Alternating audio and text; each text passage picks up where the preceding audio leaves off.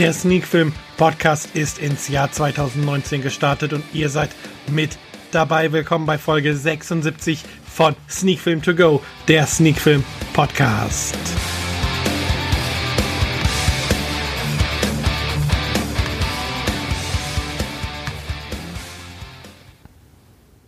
Ja, und damit sind wir mittendrin in der neuesten Ausgabe von Sneakfilm to Go, der Sneakfilm-Podcast. Wie gesagt, mit etwas Verspätung starten wir in das Jahr 2019 mit dieser Folge 76 dieses kleinen Podcasts. Und wenn ich mir mein Programm für heute anschaue, dann kann ich sagen, ich habe dieses Jahr schon einiges an Filmen geguckt. Besprochen werden heute zwei davon, und zwar besprechen wir den Spielfilm Raus und die Dokumentation Projekt Gold. Doch zuerst kommen wir mal zu dem Filmrückblick, und da schließe ich einige Filme jetzt aus, die ich gleich nochmal in einer separaten Rubrik kurz ansprechen werde. Ja, der Filmrückblick ist ja immer die Übersicht über die Filme, die ich seit der letzten Aufnahme geguckt habe, und ja, da war es zuerst einmal der Uncharted Live-Action-Fan-Film. Der hat ja letztes Jahr doch für einiges an Furore gesagt und war so ein bisschen das, was man gucken muss. Ich habe ihn jetzt nachgeholt und was soll ich sagen? Ist okay. Ist jetzt aber nicht so, dass ich aufgrund dieses Fanfilms erwarten würde, jetzt in Kürze oder auch in naher Zukunft einen Uncharted-Film sehen zu wollen. Ja, weiter, wenn ich die Filme ausklammer, auf die ich jetzt gleich nochmal genauer eingehe, dann hätten wir als nächstes The Black Widow. Ein Film von Maria Beatty, von der ich ja schon mal einen Film geschaut habe, und zwar im Dezember. Das war da Ecstasy Berlin 1926. Und ja, auch hier ist wieder erotische Spielereien stehen hier im Vordergrund und weniger eine Geschichte, wobei der mehr Geschichte hat als Fetisch Babylon. Und ja, gefiel mir deswegen auch ein bisschen besser, aber ist trotzdem nichts, was man gucken muss, auch wenn es jetzt nur eine knappe Stunde läuft. Dann habe ich mich ein bisschen mit der Geschichte von Katzen in Filmen beschäftigt und habe drei sehr, sehr alte Filme geschaut. Die Filme damals, ja, der erste Film Falling Cat ist gerade mal 30 Sekunden lang, aber gilt als erster Film, in dem eine Katze vorkommt. Und hier wird einfach gezeigt, wie eine Katze von oben vom oberen Bildrand auf den unteren Bildrand fällt, um zu zeigen, dass Katzen tatsächlich auf ihren Pfoten landen. Ja, dann The Boxing Cats, wo tatsächlich zwei Katzen mit Boxhandschuhen im Ring stehen. Früher, also 1894, hat man ein bisschen anders scheinbar für Unterhaltung gesorgt. Und dann noch das kleine Mädchen und ihre Katze von 1899, wo man ein Mädchen sieht, was eine Katze streichelt. Also jetzt nicht so wirklich spannende Filme, was den Inhalt und die Länge angeht, aber historisch durchaus interessant. Dann habe ich gesehen Mistress Jane, einen Kurzfilm über eine Domina, die ein bisschen depressiv ist, weil scheinbar eine Beziehung in die Brüche gegangen ist, die sie mal geführt hat, und lernt jetzt jemand Neues kennen, der auch eigentlich ihr Kunde ist. Und ja, irgendwie verliebt sie sich in den Kunden. Man sieht hier nicht wirklich was mit Sex oder mit MSM zu tun hat. Es stehen die beiden Hauptpersonen im Vordergrund, von daher ein durchaus sehenswerter Kurzfilm, den man auch dann schauen kann, wenn man mit Erotik so gar nichts am Hut haben sollte. Und dann ja in den letzten Tagen dreimal gesehen Derby 221, die Dokumentation Köln-Düsseldorf. Das ist im Eishockey das große Spiel, das Derby, und da gestern ja auch das Winter Game anstand, wo im Kölner Fußballstadion Eishockey gespielt wurde, hatte sich Magenta Sport gedacht, oder hat Magenta Sport eine Dokumentation in Auftrag gegeben, die das Derby vor diesem Derby hautnah beleuchtet hat. Da war man das ganze Spiel nah an zwei Fans dran, an zwei Spielern, am Schiedsrichter und auch an den Trainern. Und ja, da ist eine gute halbe Stunde gut halbstündiger Film zusammengekommen, der einen sehr interessanten Blick auf die Besonderheiten solch eines Derbys wirft. Und ja, ich hatte ihn am Freitag bei seiner Premiere dann Donnerstag war die Premiere. Freitag war der 10. Nein, Donnerstag war der 10. Ich bin wirklich heute etwas durch den Wind. Donnerstag bei der Premiere online geguckt. Am Freitag lief er dann im Anschluss eines Eishockeyspiels, was ich geschaut habe. Und gestern lief er eben vor dem Wintergame auch nochmal. So habe ich in den letzten Tagen dreimal geschaut und alles dreimal immer wieder fesselnd. Diese Dokumentation ist auf Magenta Sport und ich denke auch auf DEL.org verfügbar. Solltet ihr mal reinschauen und dann auch hier bei Letterboxd locken.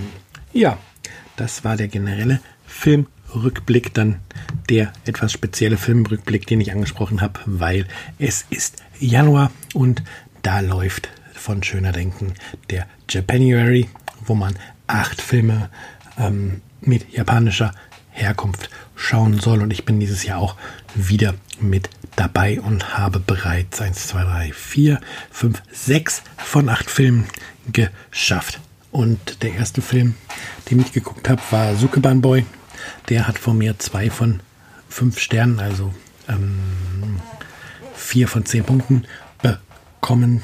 Da geht es um einen Mädchen, das eigentlich ein Junge ist und immer wieder von den Schulen fliegt und nun halt auf einer Mädchenschule unterkommen soll. Und ja, die Mädchenschule ist halt keine normale Schule oder zumindest geht es dort nicht normal ab. Irgendwie haben die Mädchen da untereinander unterschiedliche Gangs gegründet und es scheint auch so, als ob da ein paar Kriminelle im Hintergrund die Fäden ziehen. Und ja, da geht es halt darum, dass in dem surrealen Action-Horror, was weiß ich, Sukeban dort zurechtkommen muss. Der zweite Film des Japanuary war Golden Time und für mich bisher auch ein Highlight des Jahres und ich bin mal gespannt, ob es noch Filme gibt, die Golden Time zumindest aus den Top 3 verdrängen werden können. Ein Kurzfilm über einen ausrangierten Fernseher, der auf dem Schrottplatz landet und dort erstmal total unglücklich ist. Ein ausrangiertes Spielzeug versucht immer wieder mit ihm Kontakt aufzunehmen und ihn als Fernseher zu benutzen, doch irgendwie möchte er das nicht so recht und ist total unglücklich über die Situation. Und ja, nach und nach versucht er dann oder schafft es auch, sich mit der Situation anzufreunden und zurechtzukommen. Und ja, der Film ist sehr herzerwärmend und eine sehr schöne Geschichte, auch mit einem sehr schönen Ende, wie ich finde. Und ist auch kein Langfilm, geht glaube ich paar 20 Minuten, aber definitiv ein Highlight von der Stimmung, die eingefangen wird und von der Geschichte, die erzählt wird. Dementsprechend gab es mir auch die volle Punktzahl für Golden Time. Anschließend ging es zweimal ins Pink Cinema. Hier wurde erst Swing geguckt. Gewertet mit 6 von 10 Punkten. Swing, da geht es um eine Frau, die zu sich selbst finden muss. Und ja, da steht halt dann, oder das schafft sie über sexuelle Erfahrungen. Der Film hat einige doch harte Sexszenen, werden doch schließlich 2 Vergewaltigungen was man als Vergewaltigung werten könnte, gezeigt. Aber es ist echt interessant zu sehen, wie halt mit dem Mittel der Sexualität hier gezeigt wird, wie der Hauptcharakter einen kompletten Charakterwechsel durchmacht. Wie gesagt, 6 von 10 Punkten ist bei Netzkino verfügbar. Ebenfalls von Netzkino habe ich geschaut, Uncle's Paradise, und daher sind wir bei 3 Punkten. Der Film konnte mich nicht ganz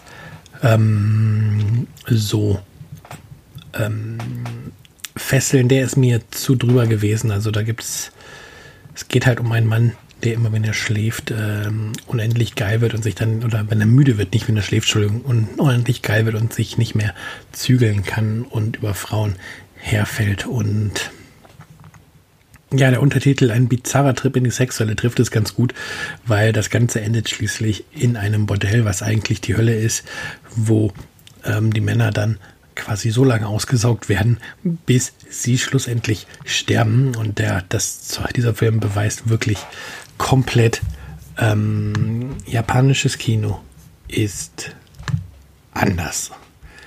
Dann gab es einen Zeichentrickfilm wieder. Diesmal so ein Animationsfilm, also computeranimiert.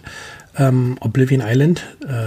Ich glaube, Haruka und der Zauberspiegel oder das Geheimnis des Zauberspiegels heißt er auf Deutsch. Und ja, das ist ein sehr, sehr schöner Film, wie ich finde. Es geht darum, dass ein Mädchen einen Spiegel verliert, den sie von ihrer Mutter bekommen hat. Die Mutter ist leider verstorben und so versucht sie, den Spiegel wiederzubekommen und landet dann in einer Zauberwelt, wo einige Fantasiewesen, beziehungsweise so nennen wir mal nicht menschliche Wesen, leben und sich aus den Dingen, die Menschen achtlos wegwerfen oder irgendwo vergessen, diese quasi aus unserer Welt holen und dort für ihren Nutzen einsetzen, und in diese Welt kommt halt Haruka rein auf der Suche nach ihrem Spiegel, trifft dort dann auch mit in Theo einen Freund, der ihr bei der Aufgabe hilft. Und ja, es ist ein Film, der einem zeigt, wie wichtig Erinnerungen sind, wie wichtig Freundschaft ist etc. und ist dabei auch noch gut animiert, Charaktere sind gut gezeichnet. Kann man sich durchaus angucken. Ich würde dem Ganzen jetzt 7 Punkte geben. Verfügbar übrigens bei Watchbox. Ebenfalls bei Watchbox habe ich geguckt, Krümel, der Hund, der ein Polizeihund werden wollte. Der Hund heißt natürlich im Japanischen nicht Krümel, ich weiß aber nicht, wie er da heißt. Aber es geht auf jeden Fall um einen Labrador oder Golden Retriever Welpen, ich bin mir da gerade nicht ganz sicher, der die Beziehung zu seiner Trainerin aufbaut, beziehungsweise erstmal zu einem Mädchen, das dann zu seiner Trainerin wird. Und ja, das Mädchen möchte gerne Polizeihundführerin werden und ist halt ganz froh, in Krümel den Hund dafür gefunden zu haben. Doch Krümel ist nicht ganz so leicht zu erziehen oder lässt sich leicht ablenken etc. Und ja, es ist ein schöner Film darüber, dass eine Beziehung zwischen Mensch und Hund eben nicht nur ist, man koexistiert, sondern dass Hunde tatsächlich Bindungen zu ihrem Herrchen, Frauchen, halt zu ihrer Bezugsperson aufbauen können. Ich merke das ja auch mal wieder bei meinem Hund.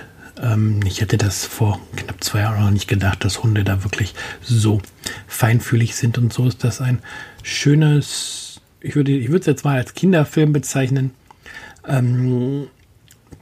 der wirklich Spaß macht. Und auch ihm würde ich 6 von 10 Punkten geben, weil hinten raus er dann doch etwas durchschaubar ist. Ja, das war dann der Japanuary. Damit kommen wir dann nun zu den beiden Hauptfilmen des Tages kommen. Hauptfilm 1 ist, wie gesagt, der Spielfilm Raus, und hier erst einmal von der Presseseite der Inhalt. Unsere Welt ist am Arsch, weil die Falschen am Drücker sind. Das ist Glockes Sicht auf die Dinge. Zumindest im Moment. Und vielleicht auch ein wenig, weil er selbst ganz und gar nicht am Drücker ist. Er versucht sich als Aktivist gegen Kapitalismus, gegen Ungerechtigkeit in der Welt, für Naturschutz und gegen Tierversuche. Doch eigentlich geht es ihm darum, ein Mädchen zu beeindrucken. So auch, als er einen protzigen Luxuswagen anzündet. Leider wird Glocke dabei erwischt und gefilmt. Er kann fliehen, aber sein Bild geht schon durch die Medien. Spontan schließt er sich einer Gruppe Fremder an, die sich im Netz verabredet haben. Sie folgen dem Ruf eines Unbekannten, der in den Bergen lebt und in der Rückbesinnung zur Natur den Weg in die Zukunft sieht. Sie alle wollen die Welt zu einem besseren Ort machen und tragen doch ein Geheimnis mit sich, möchten ihre Vergangenheit hinter sich lassen und aus dem System ausbrechen. Das ist ihr Ziel. Zunächst erleben die jungen Rebellen Glocke, Judith, Steffi, Elias und Paule Tage der Freiheit und des Glücks. Doch dann wendet sich das Blatt. Raus startet am 17.01. in den deutschen Kinos. Regie hat Philipp Hirsch geführt. Mit dabei sind Matti Schmidt-Schaller, Melena Czarnke, Tom Gronau, Mathilda Merkel und Enno Krebs und natürlich noch viele andere. Das Ganze ist in das Genre Drama einsortiert, hat eine FSK ab 12 bekommen. Produktionsland ist Deutschland und läuft 101 Minute. Und tatsächlich ist Raus einer der deutschen Filme, die mich mal wieder überrascht haben.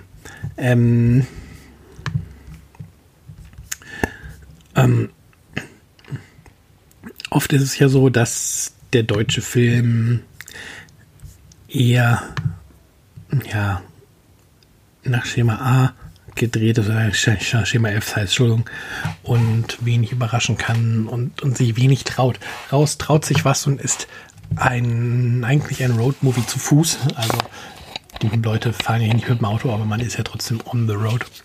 Und ja, es geht halt darum, es ist halt wie diese fremden Jugendlichen zueinander finden und zunächst ist man sehr skeptisch miteinander und man stellt fest, dass man in vielen Punkten unterschiedlich ist, aber dann stellt man halt auch wieder fest, wir haben zwar eine unterschiedliche Vergangenheit, aber eigentlich haben wir das gleiche Ziel und das schweißt die Gruppe dann auch ein wenig zusammen und ich muss kurz Schluss trinken. Man merkt halt da in dem ganzen Film schon, dass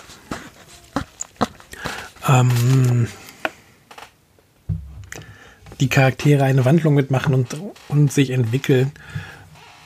Und ja, und auch wenn es dann zu einem kleinen Bruch kommt und man sich uneinig ist und es die Situation auf ihrem Weg dort ein wenig eskaliert, dann merkt man doch, dass hinten heraus alle sich wieder zusammenraufen und verstehen, dass man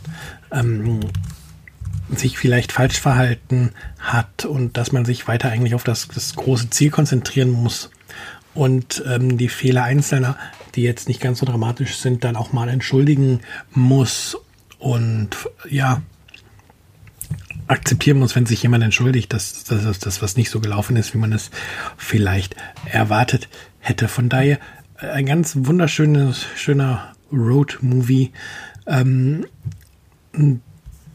der auch zeigt, dass halt die ewig vernetzte Welt zwar schön ist, aber auch nicht das ist, was einem vollends glücklich machen kann, dass man halt immer wieder auch sich bewusst sein muss, dass da draußen ganz viel existiert, was nicht elektronisch oder vernetzt funktioniert, die Natur genießen etc.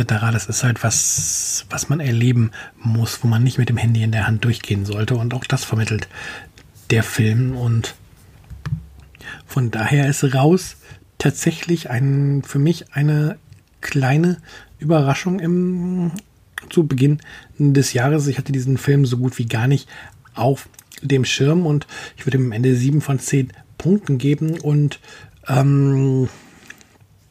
ja, er regt zum Nachdenken an und ich würde mich tatsächlich freuen, wenn der ein oder andere dem Film, wenn er dann kommenden Donnerstag in den Kinos startet, eine Chance gibt und mir dann auch mal mitteilt, wie die Meinung von euch, die den Film dann gesehen haben, aussehen zu Raus. Wie gesagt, 17.01. ist der Kinostart zu Raus. Von mir gibt es 7 von 10 Punkten.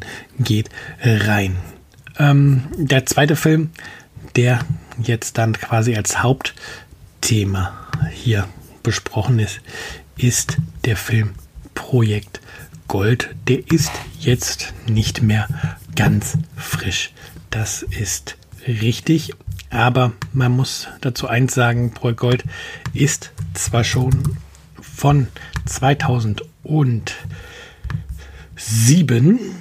wenn ich jetzt nicht ganz falsch liege, zumindest wenn ich Letterboxd glauben darf, aber ich habe ihn deswegen jetzt geschaut, weil es so ist, dass Projekt Gold jetzt am 17. Januar das erste Mal einen Video-on-Demand-Start bekommt. Ich habe den Film auch bisher vorher nicht gesehen und das war dann jetzt mal eine gute Chance, das nachzuholen. Und auch hier der Text von der Presseseite kinofreund.com. Sie begannen als Außenseiter, eroberten die Herzen der Zuschauer und eine immer größer werdende Welle der Begeisterung trug sie zum WM-Titel. Projekt Gold ist die spannende Dokumentation zur Handball-WM 2007 in Deutschland. Die schmerzhafte Niederlage gegen Polen, das packende Finale in Köln. Von Anfang bis Ende sind wir nah dabei. Erleben dramatische Minuten, überschäumende Emotionen und exklusive Statements von Coach Heiner Brandt, Darling Mikraus, Henning Fritz, Christian Schwarzer und vielen anderen. Und den Jubel der Nation für einen Sport, den jeder kannte, den aber jetzt auch alle lieben. Das Projekt des Filmproduzenten Frank-Stefan Limbach begann als Traum eines Fans. Jetzt ist der Dokumentarfilm das einmalige Filmtagebuch einer riesigen deutschen Sportfeier. Der Regisseur Winfried Oelsner und der Kameramann Frederik Walker einfingen. Eine weitere Kamera während der Spiele führte Marc Liedtke. Ja, das trifft es auf den Punkt. Es ist eine Dokumentation über die Handball-WM und eigentlich auch nicht mehr. Aber es ist faszinierend, wie eine Dokumentation, die ein Event zeigt, was jetzt, gerade läuft ja wieder die Handball-WM, also was jetzt 12 Jahre quasi her ist, während eine Dokumentation über so ein Ereignis immer noch fesseln kann. Es ist wirklich, die Kamera ist nah dabei, bei den Spielen trifft sie die richtigen, also die Leute, die zu Wort kommen, bei den Spielen kommen die richtigen Worte zu Wort mit ihren Meinungen zu dem Spiel und ja, das Spannende ist halt, dass die Kamera wirklich hautnah mit da dran ist, im Spielerhotel bei den Einstimmungen oder bei den Besprechungen zu den Spielen etc. und man einen perfekten Eindruck bekommt, was in den Köpfen der Spieler während so eines Events vorgeht, was in den Köpfen des Trainers vorgeht. Und ja, man fühlt sich ein wenig, als ob man wirklich mit der Handballnationalmannschaft im Hotel sitzt und bei den Spielen auf der Bank und um den WM-Titel kämpft, obwohl man nur passiver Zuschauer ist. Und obwohl man natürlich eine Dokumentation schaut, wie gesagt, über ein Ereignis, das schon ewig, 12 Jahre sind eine sehr lange Zeit und so gut wie ewig, vorbei ist. Und ja, das ist tatsächlich so, wenn man jetzt gerade jemanden fürs Handball begeistern möchte und jetzt läuft gerade kein Handball im Fernsehen, aber man hat die Doku zur Hand, dann, wenn man die Doku jemandem zeigt, ich glaube, selbst Leute, die bisher nicht mit Handball zu tun hatten, werden danach Feuer und Flamme für den Sport sein. Und so ist es natürlich schön, dass dieser Film jetzt auch als Video on Demand verfügbar gemacht wird ab dem 17.01. wie gesagt. Und dadurch vielleicht jetzt auch nochmal ein neues und breiteres Publikum erreicht. Ich habe für mich auf jeden Fall schon den Film ziemlich weit oben eingeschätzt. Also die 8 Punkte gibt es hier auf jeden Fall. Und ja, das ist insofern interessant, weil ich ja gerade auch nur noch im kleineren Rahmen mit Derby 221 eine ähnlich funktionierende Dokumentation geschaut habe. Und auch da man halt diese Emotion spüren kann und das, was halt auch Projekt Gold gelingt. Das Wichtigste ist halt, eine Sportdokumentation über ein Ereignis muss halt meiner Meinung nach Emotionen transportieren und das macht Projekt Gold im ganz großen Umfang und von daher eine super Dokumentation und wenn ihr sie noch nicht geschaut habt, nutzt den Video-on-Demand-Start, um den Film nachzuholen. Ja, wie gesagt, 8 von 10 Punkten und das soll es dann auch zu Projekt Gold gewesen sein. Damit heute viele Filme in einem langen Filmrückblick in den Blick auf den Japanuary und den beiden Hauptfilmen im Podcast gehabt. Das soll es für heute gewesen sein. Genießt den Rest vom Sonntag und wir hören uns nächste Woche wieder zu einer neuen Folge Sneakfilm to Go, der Sneakfilm Podcast.